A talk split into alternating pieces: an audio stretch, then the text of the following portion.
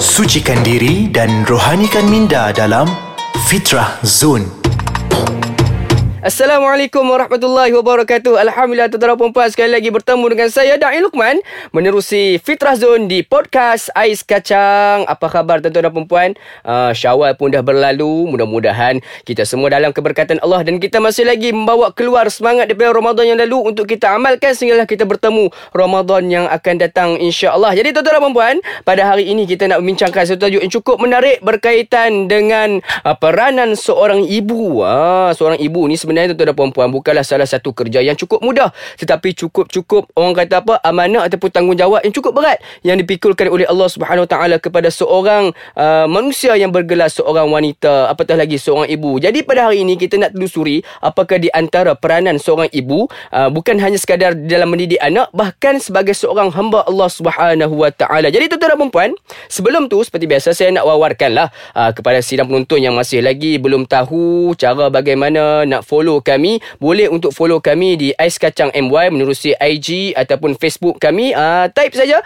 dan follow. Dan jangan lupa kalau nampak saja ada benda-benda yang boleh di share klik saja button share. Mudah-mudahan ianya menjadi satu uh, saham pahala buat kita bersama insyaallah. Dan seterusnya tuan-tuan dan puan kalau ada sebarang uh, komen yang memberansangkan untuk peningkatan ataupun penambahbaikan kami di podcast Ais Kacang ini boleh untuk emailkan ke laman web kami di aiskacang.com.my dan kepada sidang penonton penonton jangan lupa untuk download dan install aplikasi Ais Kacang. Type saja Ais Kacang uh, di orang kata apa di App Store dan juga di Google Play Store. InsyaAllah. Jadi tuan-tuan dan puan kita teruskan lagi dengan bincang kita pada hari ini. Sebelum mana kita nak meneruskan uh, tajuk kita ini, ayo sama-sama kita tengok uh, di antara firman Allah Subhanahu Wa Taala berkaitan dengan wanita. Antaranya Allah Subhanahu Wa Taala menceritakan bahawa sesungguhnya wanita ini telah uh, diciptakan daripada uh, tulang ataupun uh, rusuk daripada seorang nabi iaitu daripada seorang lelaki iaitu Adam alaihissalam. Uh, di mana pada saat itu Nabi Adam ni dia tengah orang kata apa duk tersandar dekat pokok.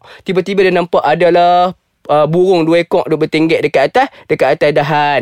Lalu bila dia lihat, maka pada saat itu dilihatnya oh dia minta ke Allah Nabi Adam pada saat itu pun minta pada Allah ya Allah seronoknya kalau aku ada pasangan. Maka pada saat itu Allah tidurkan Nabi Adam dan bila mana Nabi Adam sedang terjaga pada tidur, tiba-tiba ada seorang wanita oh, di sebelah Nabi Adam. Itulah Hawa, Siti Hawa. Itulah tuan-tuan perempuan nak katakan bahawa setiap seorang lelaki, setiap seorang pemimpin yang baik itu sudah semestinya ada sayap kirinya. Siapakah dia? Itulah isteri ataupun ibu ataupun anak perempuan dan sebagainya. InsyaAllah ya tuan-tuan dan perempuan, kita tengok sebab sedikit berkaitan di antara peranan seorang ibu insyaAllah. Yang pertama sekali, seorang ibu itu perlulah menjalankan tanggungjawab sebagai hamba Allah Subhanahu Wa Taala. Ha, tu dia. Itu benda yang paling pertama lah. Kan, kita ni hamba Allah, maka kita kena laksana kelas tanggungjawab kita sebagai hamba yang pertama yang terlebih dahulu itu yang perlu kita pikulkan.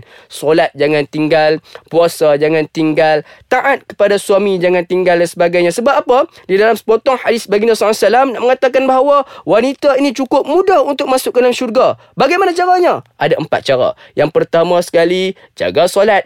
Yang keduanya, puasa dalam bulan Ramadan. Yang ketiganya, jaga kemaluan. Maksud di situ apa dah? Jaga aurat, jaga kemaluan, jaga maruah diri. Dan yang keempatnya, taat kepada suami. InsyaAllah itu yang pertama. Yang keduanya, peranan seorang ibu ini, yang yang keduanya adalah membesarkan anaknya dengan penuh kasih sayang. Uh, tuan-tuan dan perempuan, bila mana menyebutkan berkaitan dengan kasih sayang ni, kita kena faham juga ataupun kita kena jadi matang sikit tentang maksud kasih sayang ni. Kadang-kadang orang fikir kasih sayang ni, maksud dia kita kena manjakan anak-anak. Ah, yang ni yang masalah dah. Bila kita terlalu manjakan anak-anak, pada suatu ketika nanti, anak-anak ni dia jadi liat, orang kata. Kalau orang utara panggil balok liat. Ah, bila mana jadi balok liat, macam mana?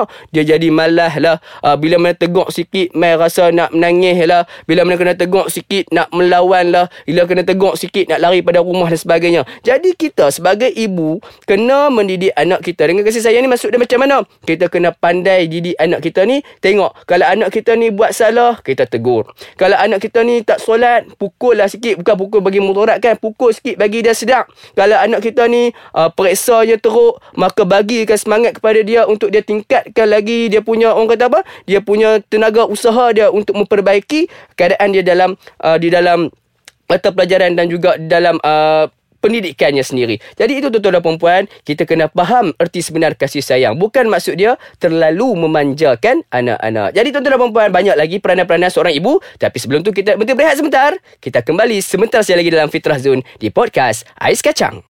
Alhamdulillah tuan-tuan dan puan kembali bersama dengan saya Dari Lukman di Fitrah Zone menerusi podcast Ais Kacang. Pada hari ini kita membincangkan tajuk berkaitan dengan peranan ibu. Jadi sebelum mana kita berhenti berehat sebentar tadi, telah pun saya kongsikan dua peranan pertama seorang ibu. Yang pertama sekali jalankan tanggungjawab sebagai hamba Allah. Yang keduanya besarkan anak-anak dengan penuh kasih sayang. Dalam konteks jangan terlalu manjakan anak. Takut nanti depa naik kepala. Takut jadi macam cerita tu lah. Anakku Sazali Duk buat Orang kata apa Duk uh, Tatang macam minyak yang penuh. Manjakan anak-anak. Apa anak buat salah? Tak apalah Kita tolong backup sebagainya. Last sekali jadi apa jadi anak durhaka. Ha, itu yang kita tak mau pada anak-anak kita insyaAllah. Jadi yang ketiga yang tuan-tuan dan perempuan peranan seorang ibu ini perlulah mendidik anak-anak semenjak dalam kandungan. Ha, tu dia. Orang tanya pula, Ustaz macam mana saya nak ajak anak saya? Anak saya tak keluar daripada perut lagi.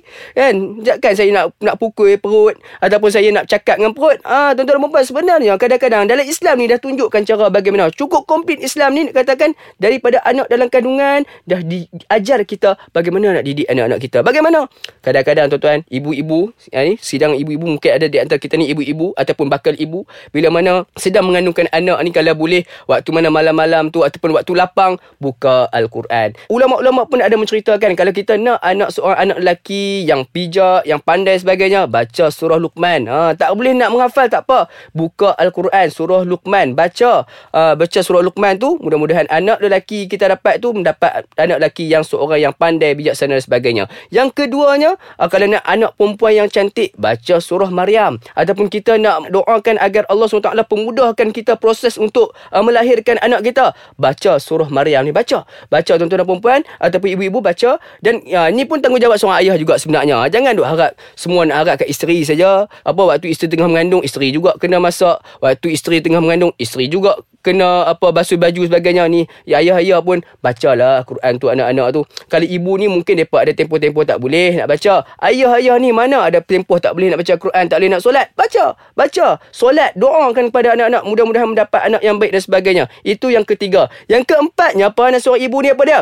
Mendidik anaknya supaya taat kepada Allah. Ha, tuan-tuan dan puan kalau kita sebutkan tentang antara ibu dan ayah mana yang lebih dekat dengan anak? Sudah semestinya seorang ibu.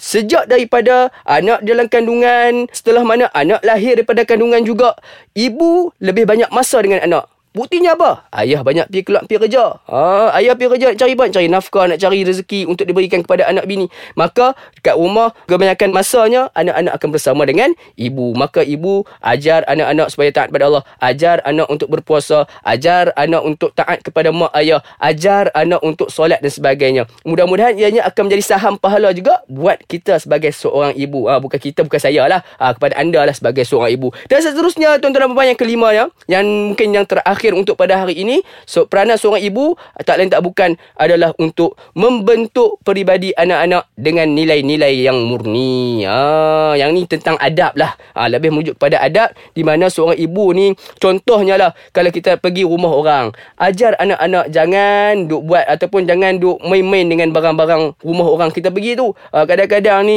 tiba-tiba kita bawa anak kita pergi rumah member kita pergi rumah jiran sebelah kita kita pergi bagi apa anak kita kita lepas macam tu kita biar macam tu tiba-tiba pasu bunga pecah, pinggan pecah, tayar pecah, kucing habis semua dah cabut bulu sebagainya. Sebab apa? Sebab kita tak pantau, kita tak didik anak-anak kita. Jadi sebagai seorang ibu yang baik, didik anak kita tentang moral insan, tentang cara ataupun adab-adab di dalam kehidupan. Mudah-mudahan memberikan sedikit perkongsian pada hari ini, memberi sedikit uh, ilmu untuk kita sebagai seorang ibu menjadi seorang ibu yang terbaik bukan hanya untuk di dunia bahkan untuk menjadi seorang ibu yang solehah yang mithali untuk bertemu dengan Allah Subhanahu taala kelak. Jadi akhir kalam bertemu lagi dengan saya nanti di dalam lain episod bersama dengan saya Dain Lukman menyusul podcast Ais Kacang di Fitrah Zone. Sejuk-sejukkan hati, tenteramkan jiwa bersama Ais Kacang.